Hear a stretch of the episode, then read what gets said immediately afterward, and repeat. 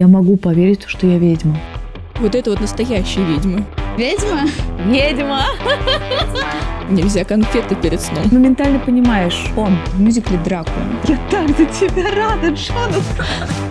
Всем, всем мюзикловый привет! С вами Вика Федосеева. И Карина Михалина. Вы слушаете подкаст Blackout. Мы продолжаем рассуждать о персонажах мюзиклов, и сегодня у нас в гостях прекрасная артистка мюзиклов Даша Бурлюкала. Здравствуй, Даша. Здравствуйте. А, Нам удалось тебя ненадолго вот так вот э, украсть из твоей повседневной рутины. Расскажи, чем вообще сейчас занимаешься, каким проектом готовишься? Я пытаюсь выжить.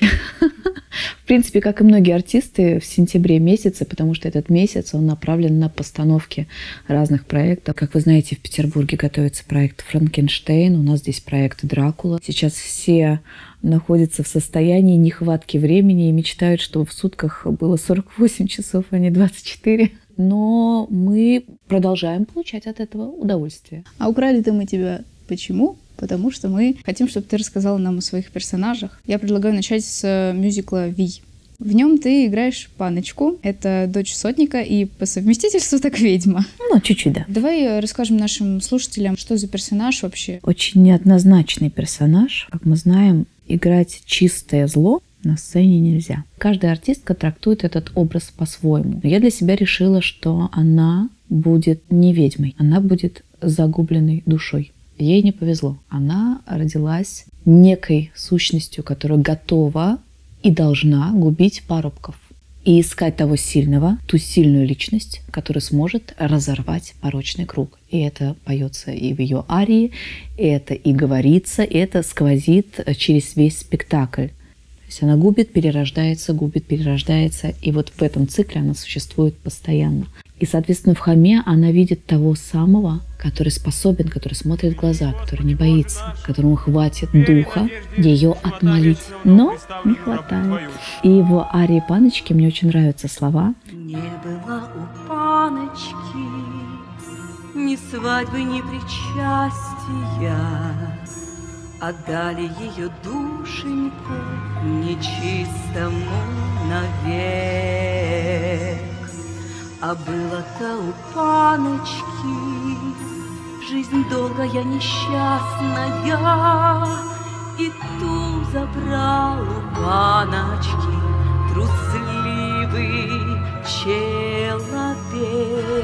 Боже, дух всякой плоти. Смерть И в самой песне в конце она говорит «разорви порочный круг». И если бы он эти три ночи отмолил, верил, что сила Слова Божьего способна остановить тьму, он бы и свою душу спас, и ее бы душу спас. Она бы, возможно, упокоилась с миром и переродилась бы в нечто иное. Есть такая интересная книга «Путешествие души». Да, если брать эту теорию, что мы рождаемся несколько раз, то в следующей жизни ей пришлось бы не так легко заплатить за все те злодеяния, которые она совершила, но тем самым она бы очистила свою душу и смогла бы в итоге когда-нибудь родиться какой-то светлой, прекрасной душой, которая прожила бы чудесную, великолепную жизнь. Она совсем не зло, она просто вынуждена вот это все делать. Она орудие зла.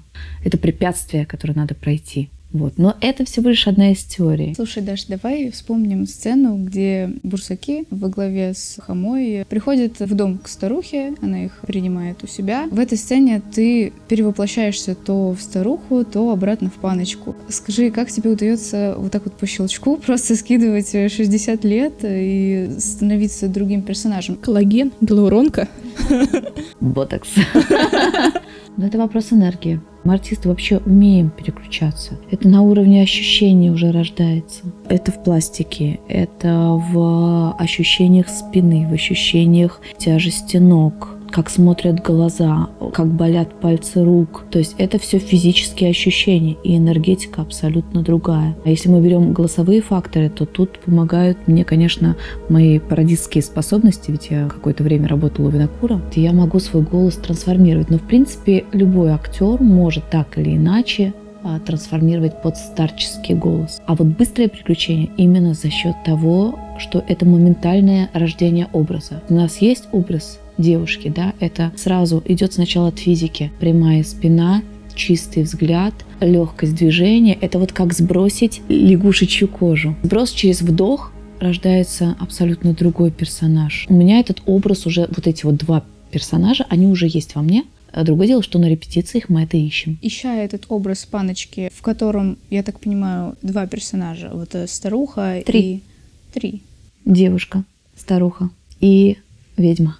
Ведьма это все равно отдельный персонаж. А Для каждого персонажа у тебя есть какие-то определенные, возможно, шаблоны в голове.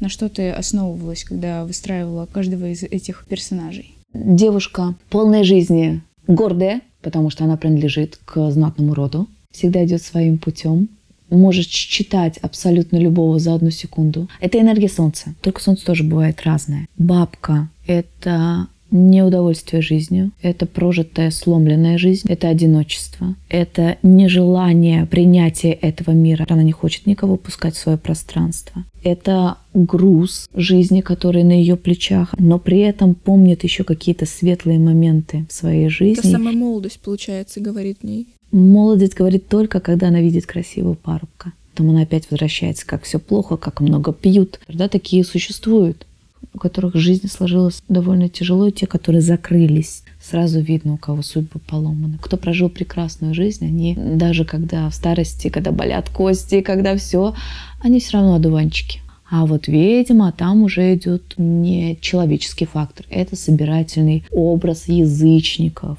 это определенный взгляд, причем взгляд направленный через глаза внутрь, внутрь человека. Это прям такие острые стрелы. Где-то на генетической памяти мы знаем, как это. Мы знаем эти языческие обряды. Если мы опять-таки берем теорию перерождения, и что у нас э, мозг работает на какую-то определенную часть, да, небольшую, а остальное все это генетическая память наших предков. Можно во что-то верить, во что-то не верить, каждый выбирает это сам для себя. Мне хочется верить в то, что мы перерождаемся. А кем бы ты была? Кем бы я была? Котик. А, кстати, да, одно из моих воплощений – это действительно кошка. Может быть, что-то более агрессивное в сторону пантеры.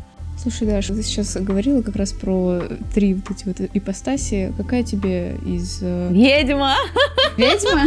Так это же чистая энергия. Мы редко, когда выбрасываем такую энергию в жизнь, слава богу. А на сцене, когда ты ее выбрасываешь, мурашки прямо у тебя по всему телу идут. То есть там какие-то абсолютно подключаются другие потоки. Вообще, смотря на твои роли, у тебя часто какая-то нечисть. Ну да, даже если добрые эльфийки, все равно. А, Самое интересное, пока ты вот описывала и бабку, и молодую девушку, и ведьму, ты менялась в позах. Когда ты про бабку говорила, ты прям закрылась. А когда ты говорил про молодую, про гордую, ты э, подняла голову. Тело на самом деле не врет. Мы врем.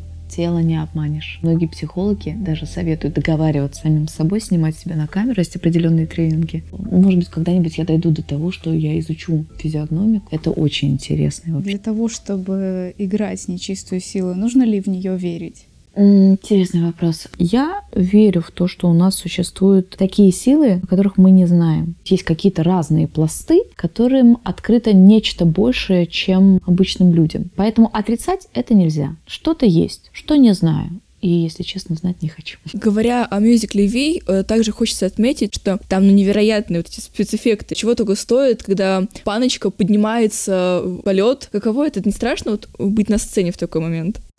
Да нет. Ну, во-первых, ты об этом уже не думаешь. Некогда думать. Страшно, когда ты лежишь в гробу, над тобой 600 килограммов в церкви. Когда ты не действуешь на сцене, ты просто лежишь, готовишься, поворотный круг должен повернуться, и твоя сцена, первая ночь должна начаться. Лежу такая, поднимаю голову и понимаю, что надо мной 600 килограмм. Даже нет, не хочу об этом думать. А получается во время такого страха войти в роль? Страх возникает не на сцене. Когда ты поворачиваешься, ты на сцене, это уже включается актер. Если актер выходит на сцену и не испытывает страха, это очень странно. Все равно легкий тремор, чувство в груди, оно есть. А когда заканчивается работа на сцене, ты заходишь за кулисы, страх возвращается? А, нет, конечно.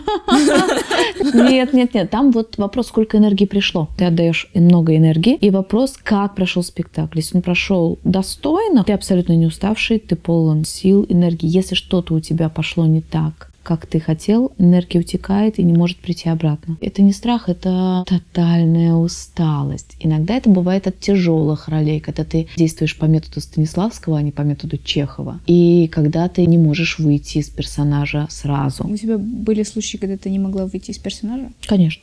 А с кем? Спектакль по рассказам Шукшина, где я играю мать 65 лет, у которой сын умирает, и она сходит с ума. Первые разы я действовала по Станиславскому, мне было очень тяжело. 10-15 меня просто колотило. Вот там и слезы, и давящее чувство в горле. Приходилось как-то с этим бороться. Потом я поняла, что можно с помощью э, системы Чехова сделать то же самое на сцене, но ты будешь легче выходить из состояния. Потому что ты играешь не персонажа, ты играешь о персонаже. Не я, Даша, потеряла сына и схожу с ума, а я вижу эту бедную женщину. Зритель не почувствует разницы.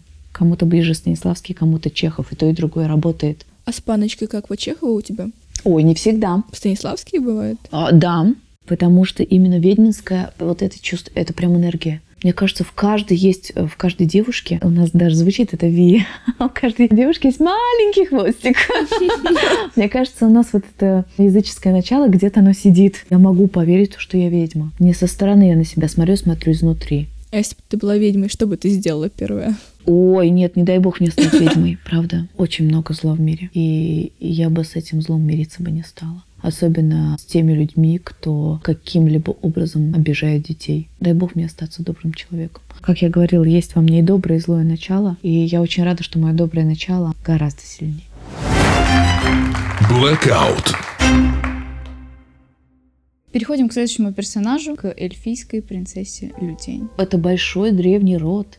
Это очень такой горделивый род. И что самое интересное, Лютень, как персонаж, отличается от всех своих родственников. В ней меньше гордости как будто. Она моложе. Все дело в молодости. Да, мне кажется, что в молодости наше сердце больше открыто этому миру. Эльфы не просто так знают себе цену. Они находятся в тесном родстве с природой. Они берегут эту природу, они понимают, они слышат ее. Люди так не умеют, они не могут. Но люди часть природы. Люди часть природы, но они лишены возможности понимать эту природу и не способны из-за этого сохранить мир. Ну, то, что мы сейчас, простите, но и видим. У нас скоро не будет хватать воды, загрязненный воздух, у нас проблема с мусором, просто тотальная проблема, экологическая катастрофа. И мы сейчас живем в тот самый век, когда уже эти проблемы есть. Как их человечество будет решать, пока непонятно. Пока мы живем как потребители. Вот у нас сейчас здесь стоит три пластиковые бутылки, да, с водой. Сколько каждый день людей покупают пластиковые бутылки? У нас эльфов нет, чтобы о нас заботились. Да, возвращаемся к альфам. Лютень — это свет. Это причем не знойный свет, это рассвет. Это именно солнце, которое только встает. Вот эти вот утренние часы, которые все говорят, что они священные, да, 5-6 утра. Магия утра. Да, священное утро, про которое мы слышим сейчас очень часто. Я не знаю, я не могу это проверить.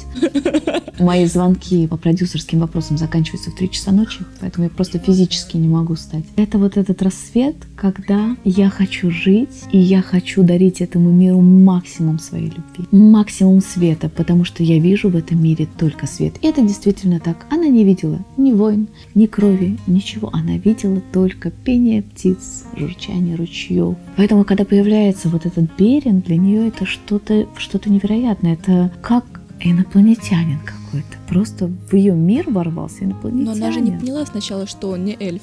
Да, она знает о том, что эльфы тоже участвуют в битвах. Такое тоже есть. Она видит воина, она перед собой видит сильную личность. Она видит вот этот стержень. Она зрит в корень. Он равен ей по своей силе духа, но он другой. Он в крови, в синяках, в царапинах. Откуда ты такой? Кто ты? Но самое главное, почему я к тебе испытываю чувства? Эти чувства возникли моментально. Как только она его увидела, она поняла, это судьба. Это вот как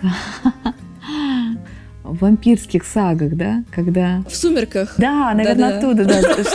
Какое-то запечатление, что ли, слово там было, Да, да? это у этих, у оборотней был Да, когда ты моментально понимаешь, он, я тебя не знаю, это не важно, это ты. Да, эльфы же могут только раз в жизни любить, а я думаю, они острее чувствуют. Да, вопрос, почему это стал человек, не знаю. Потому что не все в этом мире поддается логическому объяснению. Просто это он. И она об этом поет, что мама не раз мне предсказывала.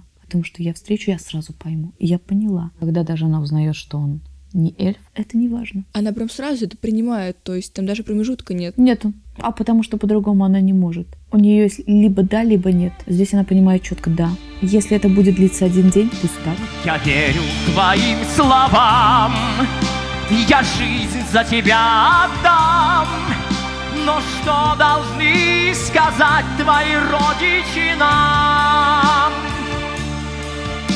Молчи и слушай пение листвы, Души деревья всегда правы. Они говорят, что навеки встретились мы. А почему люди, которые окружали ее всю жизнь, они не воспитали в ней, наверное, такого же презрения к людям. У них же оно есть. А в ней такого нет. Она открыта ко всему и вся. Но опять-таки берем то, что она молода. Я свою дочь тоже воспитывала до пяти лет, что ей все было можно. А это просто абсолютная Анджелетта, да, это вот просто радуемся миру и ничего не запрещаем. А шести лет начались запреты. Нельзя конфеты перед сном. В том числе. И, возможно, у нее такой возраст, когда ей говорили просто живи, радуйся. Ты еще успеешь понять черноту этого мира, пока посмотри на свет. И она жила как такая птичка в клетке, да? Счастливая канарейка. И зная о том, что их миры не будут пересекаться эльфы отдельно, люди отдельно, ей не нужно было думать о людях. Ее, скорее всего, ждала судьба выйти за кого-то, кого предпочтет отец, и быть правой рукой своего мужа. А она как раз-таки не вот такая не стереотипная принцесса рядом с мужчиной. Ну, она имеет еще силу. Она и спасла. Но она не знает об этой силе. Но она, может быть, догадывается, но понимает она только в тот момент, когда у нас это простроено в номере, когда она руками их останавливает, и вдруг смотрит на свои руки, это я сделала. Да, я из того рода, который может это делать, у меня есть сила, теперь я ее чувствую. До этого она знала, в принципе, у меня должна быть сила. Как ее генерировать, откуда ее генерировать, понятия не имею. А тут она ее почувствовала. Я способна защищать своих любимых. Это тоже процесс взросления. Она не будет такой же горделивой, как ее родители, если она стала взрослой. Нет, конечно. Она будет другой. Ну, потому что мы воспитываемся еще и в том социуме, в который мы попадаем. А она встретила Берина, и теперь она в его социуме. Как Берин влияет на людей? У нас в спектакле этого нет. Но, кстати, они путешествовали там не один год, прежде чем пришли к отцу с матерью.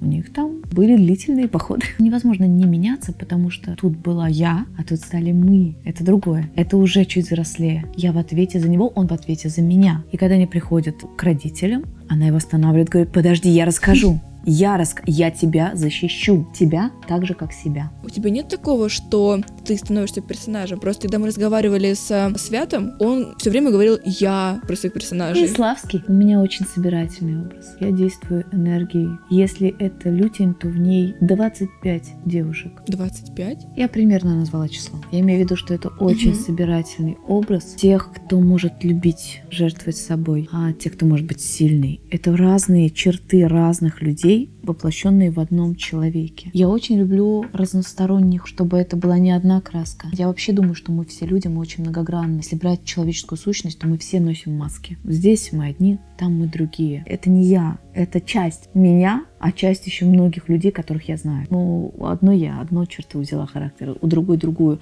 И это непроизвольно происходит, это собирательный образ. Я вот видела в комментариях в ВК, когда ленту листала, что Лютень очень похожа по типу персонажа с Крисаней, который ты также, кстати, играешь. Есть такое дело. Мне кажется, их э, значительное отличие Крисани как раз как родители Лютень. Она горделива, в ней есть гордость. Это не гордость, это фанатичность. Она фанатик э, в том, что она верит в свое высшее предназначение. Это гордость «я равна Богу». Лютень не равна Богу. Лютень равна природе. Она и есть эта природа, она этот мир, она слышит этот мир. А Крисания не обязательно слушать мир, она слушает Паладайна. Она исполнитель воли Бога на земле. Она проводник. Она считает, что она способна на великие дела, иногда забывая о том, что она тоже человек. И как раз из-за этого она становится жертвой Рейслина. Она влюбляется-то как человек, а не как жрица. Очень тоже сложный персонаж. И я его до конца еще не сделала, потому что, ну, до конца это и не моя роль. Это роль больше, которую я играю для зрителей, но, возможно, я ее сыграю один-два раза, и больше ее не будет никогда. То есть это больше как такой эксперимент. Скажем так, даже по возрасту это уже правильно. Вернемся к Лейлейтиан. Если бы ты могла оказаться в какой-нибудь сцене из Лейлейтиан вживую, Лес, ну, конечно, лес. Эльфийский, где она вот только проснулась, где она идет к ручью. Так интересно воочию увидеть вот эту красоту мира. Мне кажется, у нас не осталось таких красивых лесов.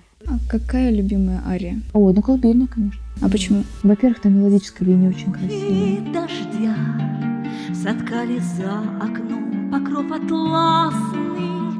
Я для тебя словами вышью плащ, как сон прекрасный.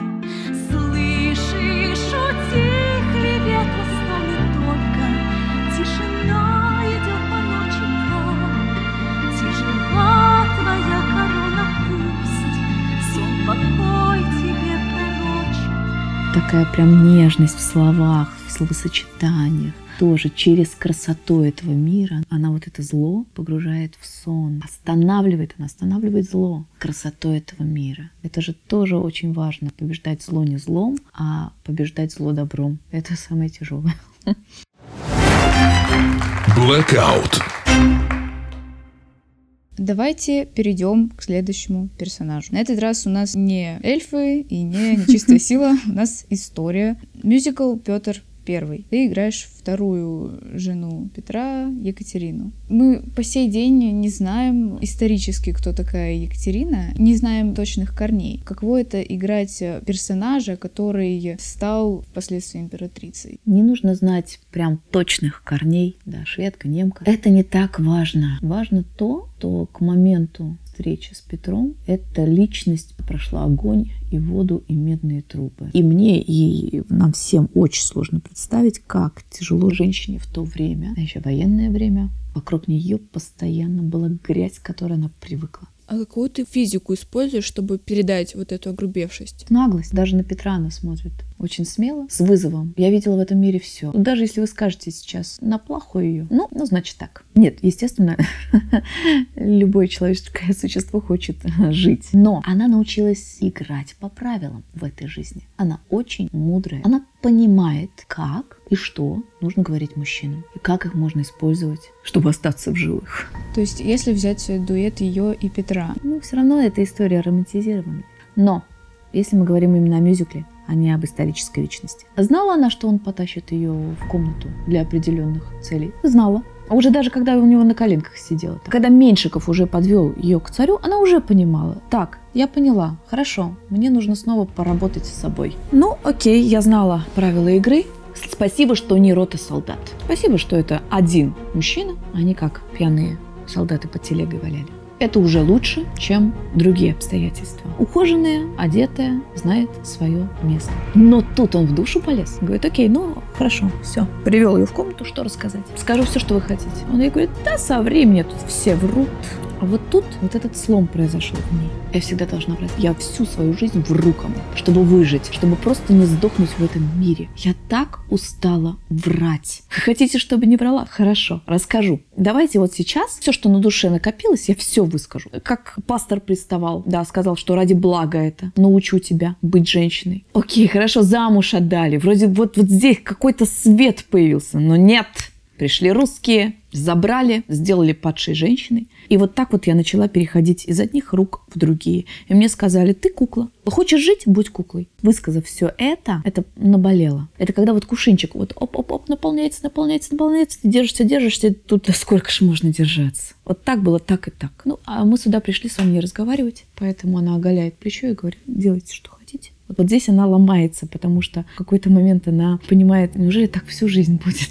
И тут вот говорит, я не хочу тебя, я хочу тебя послушать. Ни один мужчина не спрашивал о ее чувствах. Он говорит, расскажи еще. Я готов услышать. Мне все врали, ты вдруг неожиданно сказала все, что у тебя есть на душе, и у меня это откликается. И тут она впервые на него посмотрела. Господи, неужели есть мужчины, которые еще способны слушать, а не просто пользоваться своим положением? Неужели есть такие, кому дело до ее мыслей, до ее сердца, до ее души? И вот на этом она становится женщиной. Господи, я хочу просто говорить с мужчиной, чтобы он меня слышал. И у них становится очень много того, что они поют вместе. Вдруг вот эти чувства, они вспыхивают в момент. Вокруг нас столько лжи, а есть сейчас момент, когда мы можем поговорить друг с другом. Не как император, да, и женщина-кукла, а просто как Петя и Катя. Как два простых человека, которым нужно кому-то что-то рассказать, кому-то что-то поведать, просто-просто поговорить. И поэтому очень хороший момент, когда они уже встают вместе, она готова к этому поцелую, а он ее целует в лоб, тем самым говоря,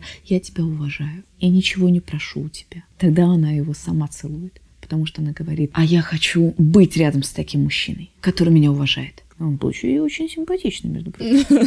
Тут все сошлось. Это судьба. Поэтому ради него она готова была куда угодно. Вообще, это такая романтизированная история, но при этом посыл очень современный. Любовь строится на уважении и на равенстве. Если женщина чувствует, что ее не уважают, если это сильная женщина, она хочет уйти и уходит. Потому что для женщины уважение – это очень, очень важно. Мне кажется, и для мужчины так. Для мужчины тоже важно уважение.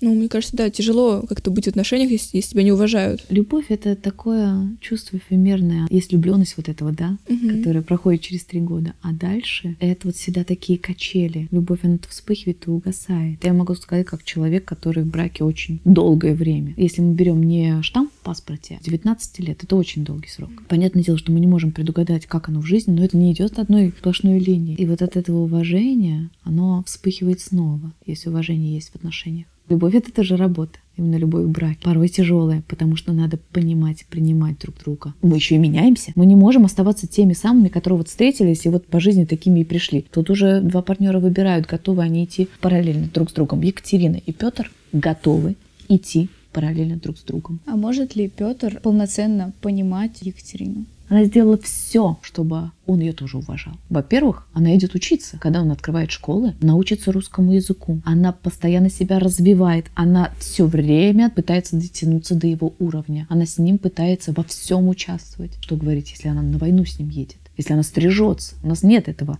в спектакле. Она стрижется. Она с ним в палатке живет, в грязи, без всяких красивых платьев. Другая бы осталась, письма писала. Любимый, возвращайся, жду тебя. Нет, эта женщина сказала, я с тобой все разделю. Она снимала его головную боль. И в огонь, и в воду, куда угодно. Он бы также пошел за ней. Он царь, он император. У него гораздо сложнее история. Но Извините, он уже пошел на все ради нее, сделав ее императрицей. Все же знают, кто она. Все знают ее происхождение. И она вдруг стоит у престола. Он уже все сделал для нее. Потому что она сделала все для него. Две сильные личности, которые друг друга держали.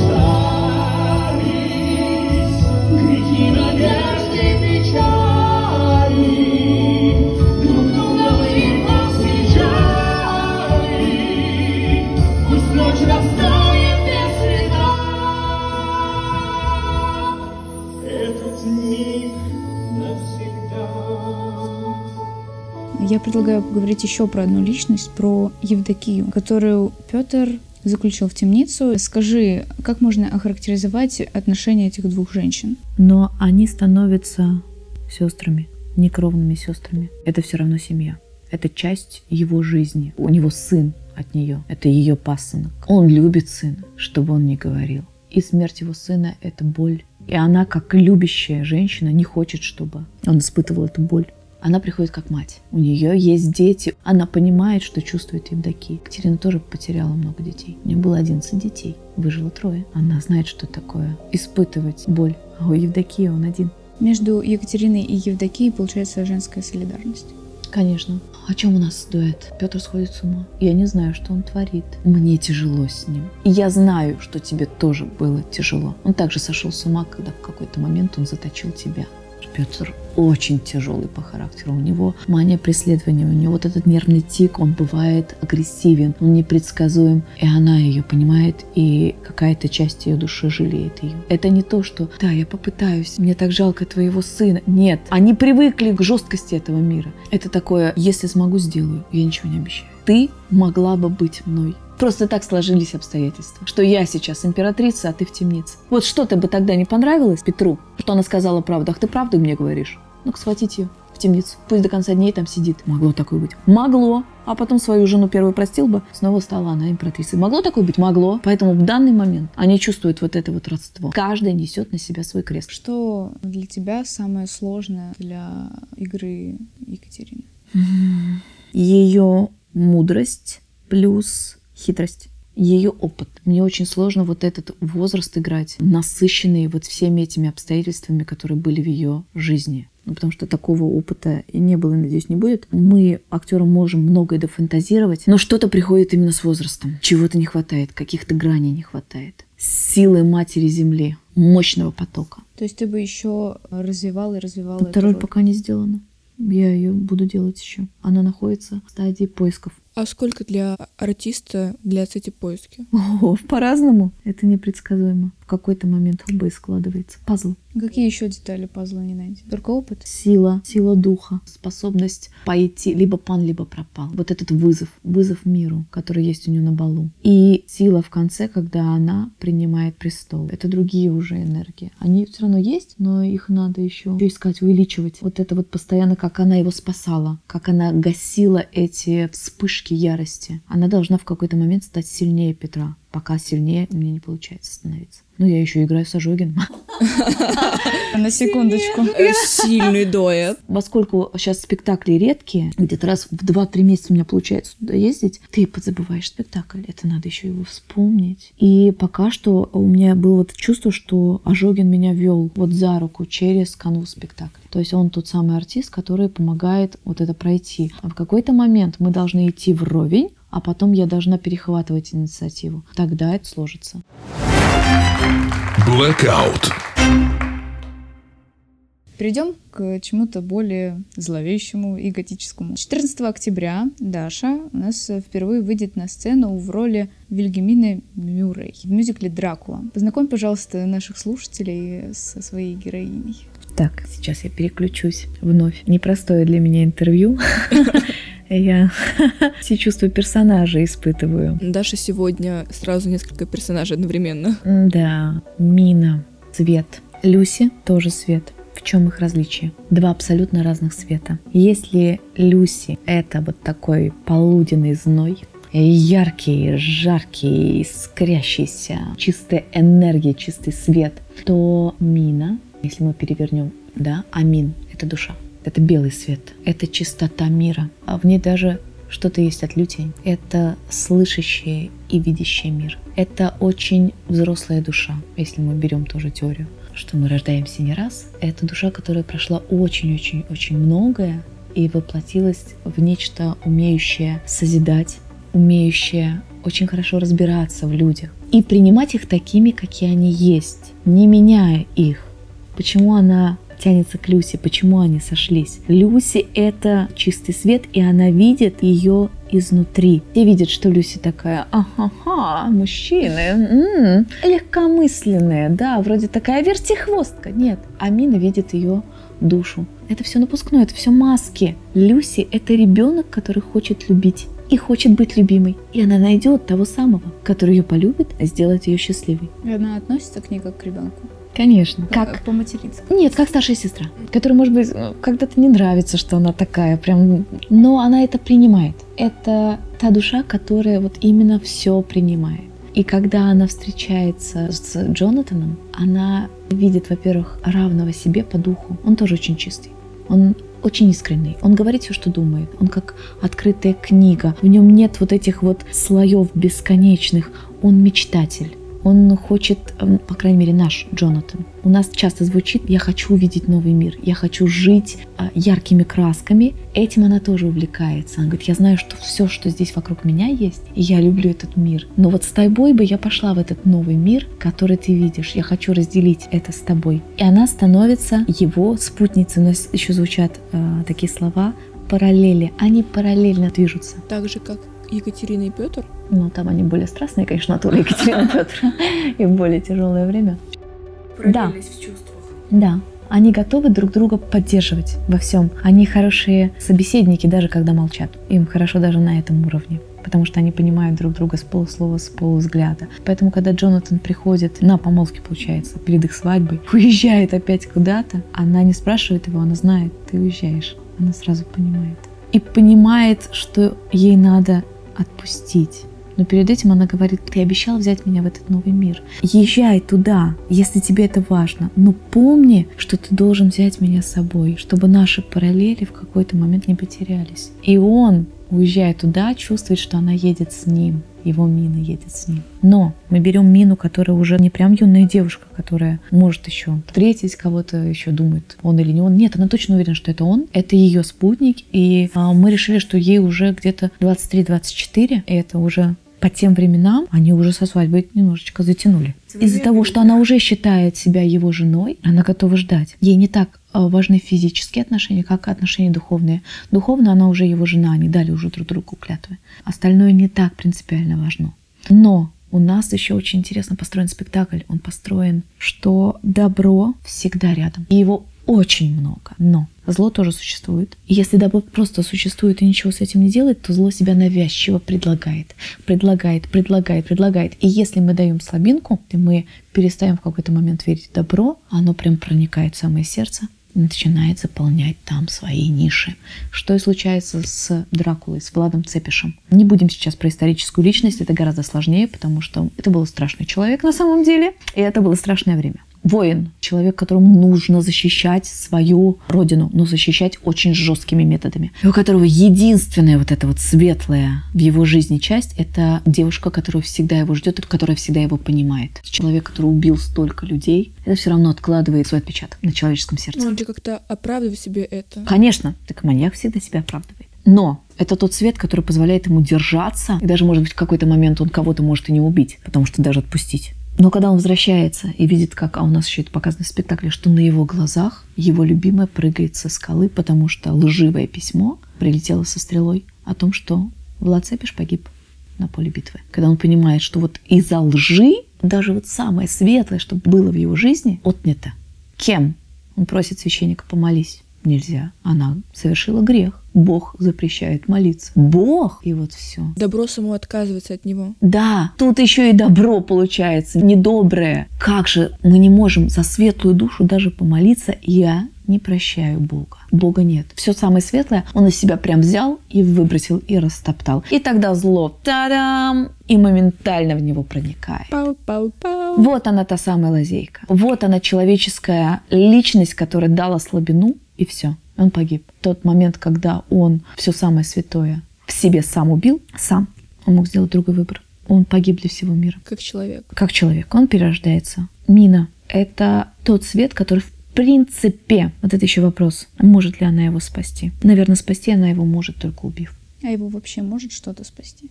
А если он переродится? А что должно стать рычагом к перерождению? Это очень сложный вопрос. Поэтому у нас практически не звучит слово «любовь». Дракула уже не может любить. Он поет в дуэте «Мертвое сердце хочет любить», но у нас никогда не звучит «любимая». Он не может.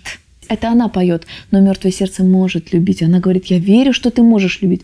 Он не может любить. И даже ее свет не может перевесить его тьму. М-м. Но лазейку пустить, малюсенькую. Да, возможно, может, но это не в нашем спектакле.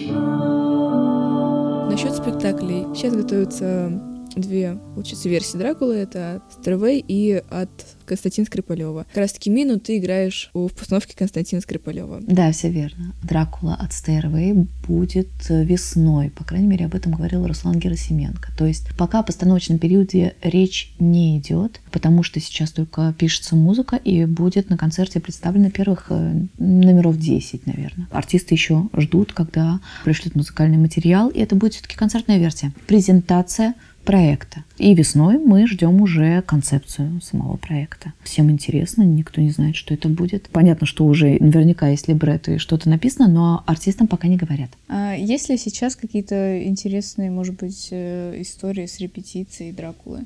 Но я могу сказать, что у нас потрясающие вампирши. Ой, господи, как они красиво дерутся. У нас три балетные девы, которые настолько красиво движутся, настолько пластичные, энергичные, эротичные и устрашающие. Как они дерутся с Ван Хельсингом там. Одна на вере из ножей, другая топорами. Третья, я сейчас пытаюсь вспомнить, по-моему, ножи у нее. И главное, Рейна с хлыстом. Даша, Боже, ты точно не это- хочешь быть ведьмой? Ты с таким удовольствием рассказываешь об этом. Это потрясающе, это очень красиво, это так вкусно, что они там с Джонатаном делают. Мне кажется, Нина могла бы сказать, я так за тебя рада, Джонатан. Этот человек Тебе там хорошо, лютень. оставайся, Джонатан. Вот мое добро. Набирайся опыта. А нам нужен фанфик, где Мина передумывает быть добром и становится четвертой вампиршей. Ну, слушайте, она же становится отчасти вампиршей, ведь он ее все-таки кусает. Ну, у нас сейчас это еще идут споры, представляете? Вот уже скоро премьера, у нас до сих пор споры, укусит ли или не укусит, я не знаю. Может, не укусит. Это же полностью персонажа перестраивать надо. Она вспоминает свою судьбу как Элизабет. Она вспоминает Влада Цепиша. И в какой-то момент она не понимает, что Влад Цепиш умер. Ее любимого нет. Дракула — это не Влад Цепиш. Вот это она понимает в конце. С помощью света, с помощью Люси, которую он убил. Он убил свет. Он здесь существует, чтобы убить все добро, потому что он не видит это добро, он не способен больше увидеть свет. Но он как будто также стал жертвой. Есть такое.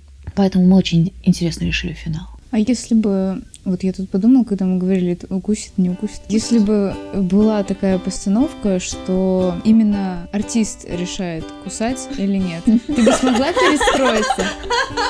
Давайте сделаем голосование в зале. Чат-бот, и каждый голосует, и каждый спектакль по-разному играется. А сейчас мы решим, укусит или нет. Да-да-да-да-да. Новый уровень взаимодействия с аудиторией. Иммерсивный театр выходит на новый уровень. Да, конечно. По-разному можно сыграть одну и ту же историю. То, что написано в сценарии, можно сыграть 30 разными способами. От актеров зависит все равно, как игра происходит. Всегда разные персонажи, у всех. Конечно. Этим и хорошо, когда есть 2-3 состава. А еще лучше 4-5. Нет. 4-5 перебор. По крайней мере, для нас, для артистов, которые потом вспоминают свои роли, такие, что я там делаю? В общем, Дракула тот процесс, который складывается, и Мина тот процесс, который складывается, и складывается очень интересно. И мне кажется, это будет что-то, что-то поистине любопытное для нашего зрителя. То, как сейчас это ставится, это очень красиво. Скорее всего, зритель уже увидел Дракулу, когда слушает этот подкаст. Будет интересно почитать, что думают. Blackout. По традиции нашего подкаста в конце мы спрашиваем наших гостей, какова их роль мечты. И поэтому задаем тебе соответствующий вопрос. Даша, какова твоя роль мечты? Я очень люблю роли, которые, во-первых, как, с каким-то сломом, какой-то философией, какой-то жизненной мудростью. И, конечно же, мы всегда играем о любви. Я для себя решила, что мне интересна роль Маргариты. Одна Маргарита у меня случилась, но она была, во-первых, один раз, один или два, то есть это был совсем какой-то такой маленький опыт, потому что этот спектакль сейчас не идет, это в театре детский музыкальный театр эстрады, по-моему, он так называется. А там немножечко все было так, Маргарита на минималках. Упрощено? Да, углы были сглажены. Светит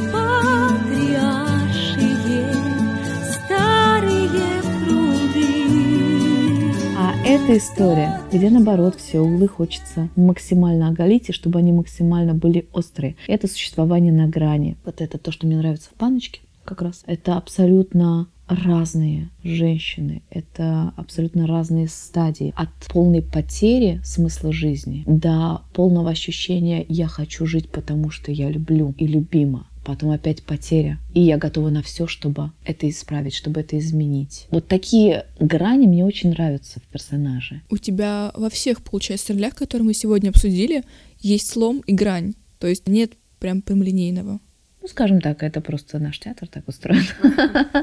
Прямолинейных ролей меньше, чем... Весь э, Матвейчук прямолинейный, Нет, кроме опасных связей. конечно. Опасные связи. Сколько поломанных судеб. А в Маргарите есть еще вот эта ведьминская сущность, которая тебе нравится. Конечно. Очень нравится, как мы заметили. Но, к сожалению, пока я не могу преодолеть свою главную проблему. Это когда вроде голос и мозг приспособлен к Маргарите, а тело пока нет, к сожалению. Это как? Скажем так, у меня очень женственная фигура, и это хорошо. Мой рост позволяет играть с разными партнерами. Могу и маленькую вредику сыграть, и высокую тахизис, если надену 20 сантиметров каблуков. Но Маргарита должна быть идеальна. Маргарита должна себя в какой-то момент сказать внутренне, я могу выйти на сцену голой. Я не могу выйти на сцену голой. Не потому что я стесняюсь, потому что это будет неэстетично. Я за эстетичный театр. Если это Маргарита, у которой обнажено бедро, там разрез на ночнушке сбоку, да, и бедро полностью обнажается, то это должно быть очень красивое, идеальное бедро, чтобы зритель в зале сидел и наслаждался, а не думал, ну как-то подкачаться бы Маргарите, подсушиться бы ей. Это же, это же восприятие у всех разное Нет, тело. не у равно- всех разные. Мы живем стереотипами. Маргарита должна быть идеальной. Это важно. И пока эту проблему я не преодолею, эта роль, она даже не войдет в мое поле. Она даже близко не будет стоять. Но у меня есть идея, как это можно преодолеть. Зал? Нет. А как? Зал это в меньшей степени. Спортивный зал. Смена режима. Это другая абсолютно жизнь. Ты живешь просто по-другому. Другие привычки, вкусовые предпочтения. Это, конечно же, спорт, но это не спортзал. Это немножко другое. Это нужно, чтобы все группы мышц работали и работали постоянно. Час в день ты делаешь определенный вид упражнений. Вот как гаммы ты распеваешься, да? Вот это вот твои гаммы. Это не значит, что мои бедра будут э, такими вот, вот стройными, как у девчонок, у которых, у которых прям такая структура тела, что они по жизни могут многое есть и оставаться не меняться. Вот это вот настоящая ведьма. Нет, на самом деле у этих э, типов фигур тоже есть свои проблемы. У всех типов фигур есть свои проблемы. Тяжелая жизнь артистов. Нет, тяжело перестраивать свое сознание, которое жило вот так, так, так. Вдруг говорят, что вот эти паттерны не работают. Ты должен измениться. Когда ты вот любил есть одно блюдо, тебе говорят, а вот завтра ты начнешь есть другое, а вот это больше никогда не будешь пробовать. И это еще и психология. Ведь мы часто едим не потому, что нам хочется Эмоции. есть. От чего мы еще получаем эндорфины? От того, что мы достигаем какой-то цели. Да? Это долгие эндорфины. Мы идем, идем, идем, достигаем цели, тарам, у нас вот эта эйфория, счастье, радость. Но самое классное, чтобы мозг научился выделять эндорфины в процессе. Вот тогда будет складываться все гораздо гармоничнее. Когда ты идешь к вот этой цели, но это не значит, что когда ты дойдешь до этой цели, ты получишь шоколадку и скажешь, вау, был такой эксперимент, даже не помню, где прочитала. Собрали всех детей, которые любят рисовать. Устроили им день рисования, они там малевали, счастливые, радостные, активные. А на следующий день им дали за их рисунки шоколадку. На следующий день еще шоколадку. И через некоторое время заметили, что они стали рисовать с меньшим энтузиазмом, потому что они хотели именно шоколадку, а не рисовать. Вот это очень важно научиться в процессе не ради чего-то делать, а я делаю, потому что я сейчас живу и наслаждаюсь тем, что я, я проживаю свою жизнь, я проживаю свой интересный опыт. Получать вот эти эндорфины от разных вещей, от простого диалога, от того, что мы вышли, мы же зачастую даже не видим, какая погода. У Камю есть такое выражение – зачумленность. Мы зачумленные. У нас мозг направлен на дно. Решение задачи. Это то, что не хватает нам от наших прекрасных эльфов. Чувствовать мир здесь и сейчас. А Маргарита чувствует мир здесь и сейчас? Нет, конечно. Особенно в начале, когда она готова уйти из этого мира. А позже, когда вот она перерождается? Когда она... Нет, не перерождается. Когда она встречает мастера, в ней появляется смысл жизни. Вот эта любовь дарит ей смысл жизни. И она живет его жизнью, его рукописями. Ну, как будто она теряет свою жизнь из-за этого, потому Нет, что она... она, дает часть своей жизни. Он дает ей часть своей жизни, она его. Они подпитывают друг друга. Это такой взаимно выгодный обмен энергиями. Он помогает ей жить. Мы говорили про идеальную внешность, да, а духовно Маргарита идеальна? Как минимум она сотрудничает с, ну, Сатаной с там. сатаной. Дуальность. И рай, и ад. И если мы выбираем ад, это не значит, что мы плохие люди. Но знай, что за все будут свои последствия. Она не может вместе с мастером пойти в рай. Но, слава богу, и в ад не может. Они заслужили спокойствие. И для них это рай. Это и есть золотая середина. А можно ли сказать, что золотая середина это и есть идеал? Нет, Рай лучше. нет. А что есть идеал? Для каждого он свой. Мы не можем говорить, что что-то идеально, что-то не идеально, потому что мы все очень разные. И мир существует как раз на этих качелях, на том, что у нас нет четкой позиции, четкого мнения, что это только черное, а это только белое. Нет, на самом деле это оранжевое, коричневое, фиолетовое, зеленое. Мир многоцветен. Для кого-то идеально строить карьеру, добиваться целей, находиться в постоянном ритме сумасшедшем, если мы берем женщину, да? Для какой-то женщины идеальное это спокойствие тепло семейного очага, и она никогда не захочет в эти бизнес-структуры вникать. Для нее идеальное это другое. И это хорошо. И, возможно, дворник, который метет листву и убирает снег, Это не тот человек, который не получил образование, и вот он несчастен. Возможно, он самый счастливый на свете, счастливее миллиардера, который зарабатывает безумное количество денег, но который не знает, что такое счастье. А у этого дворника есть дети, ему хватает на жизнь, на пропитание. Физический труд позволяет ему держать хорошую осанку. Он чувствует, что он на своем месте, а мы идем, думаем, господи, дворник, ну вот, наверное, тяжело у него Мы работа». стереотипами. Конечно, мы есть выбор. Это очень тяжело быть человеком и сталкиваться с выборами бесконечными. Это нас ломает, это нас окрыляет. И наша единственная главная задача — научиться быть счастливым. Мы просто должны просыпаться каждое утро и знать, что нам есть, что в этом мире делать, просыпаясь, понимать, что нам интересно. Вернемся немножечко к Маргарите. Мне просто интересно, в каком именно проекте ты бы хотела сыграть Маргариту? ЛДМ идет в Петербурге, но там есть прекрасные артистки сейчас на роли Маргариты. Я считаю, что каждая на своем месте. Если я буду в идеальной форме, а этим актрисам в какой-то момент надоест, или у них будут другие более крутые проекты, задачи, там съемки и еще что-то, может быть, как-то так совпадет. В одном интервью ты говорила, что хочешь связать э, жизнь с режиссерством. Это так? Это был бы интересный опыт, но пока об этом только мысли. Если бы была режиссером, поставила бы, может, свою мастер Маргариту? Это более глубокое произведение, мне кажется, мне не хватит, пока сейчас, мне точно не хватит понимания, в том числе и библейских познаний, чтобы все это воплотить на сцене с очень глубоким смыслом. А Ведь «Мастер и Маргарита» — это не только о любви. Это философское произведение. Пока я не вижу в себе способности поставить такое масштабное произведение. Мне интересны судьбы людей. Мне интересны моноспектакли о выдающимся личностям, о том, как личность становилась, о том, какие сломы были, и о том, как личность преодолевала препятствия, где происходили фатальные сломы, которые невозможно было пережить личности, а где происходили выборы, Потому что, как я говорила, наша жизнь — это выбор. И где можно было пойти другим путем. И мне кажется, такие спектакли нужны, потому что в нашем мире ужасное количество диагностически подтвержденных депрессий. Такие спектакли нужны, чтобы объяснить таким людям, что мы все испытываем депрессию. А у нас по подсчетам это по клиническим, по-моему, 25% вообще всего населения земного шара. Но это те, которые обращались. Очень здорово работает именно ну, вот этот пласт, который не понимает, то за поворотом может быть абсолютно другая картинка. Любой поворот может вернуть тебя к смыслу жизни. Абсолютно любой. И артисты подходят очень близко к грани самоубийства, к сожалению, потому что мы играем самоубийц. И я таких играла. Это наша профессия актерская. Открывать свое сердце, чтобы там, в зале, человек тоже был способен ненадолго приоткрыть свое сердце и почувствовать другие эмоции. И чтобы что-то в сознании человека поменялось. Актер — это лекарь человеческой души. Так что мы тоже немножко доктора. Наверное, стоит уже подходить к концу. Этот выпуск подкаста у нас уникален тем, что ты первая актриса, Женщина. артистка, женщина, которая была у нас в гостях. Очень интересно было послушать взгляд с женской стороны. Мне кажется, в этот раз подкаст получился более чувственный. Теперь будем брать только женщин. Нет, мужчина интересно, особенно нашему мюзикловому обществу. Даш, спасибо тебе большое, что пришла. Я знаю, что ты умеешь хорошо пародировать. Нет. Да что в нас пародировать? Не, я давно этим не занималась уже. Но это было, понимаете, уже 10 лет назад. Арбакайте. Арбакайте я делала. Но я боюсь, что это может уже так не получиться хорошо. Мир, в котором я кручусь, называется мечтой. Хочешь, я тебя с собой возьму, а хочешь, поделюсь с тобой. Я подарю тебе любовь, я научу тебя смеяться. Ты позабудешь про печаль и боль, ты будешь в облаках купаться. Символично, что про любовь. Спасибо тебе, что пришла к нам. Нам было очень приятно пообщаться. С вами были Дарья Бурликала, Вика Федосеева. И Карина Михалина. Всем пока-пока. Пока-пока.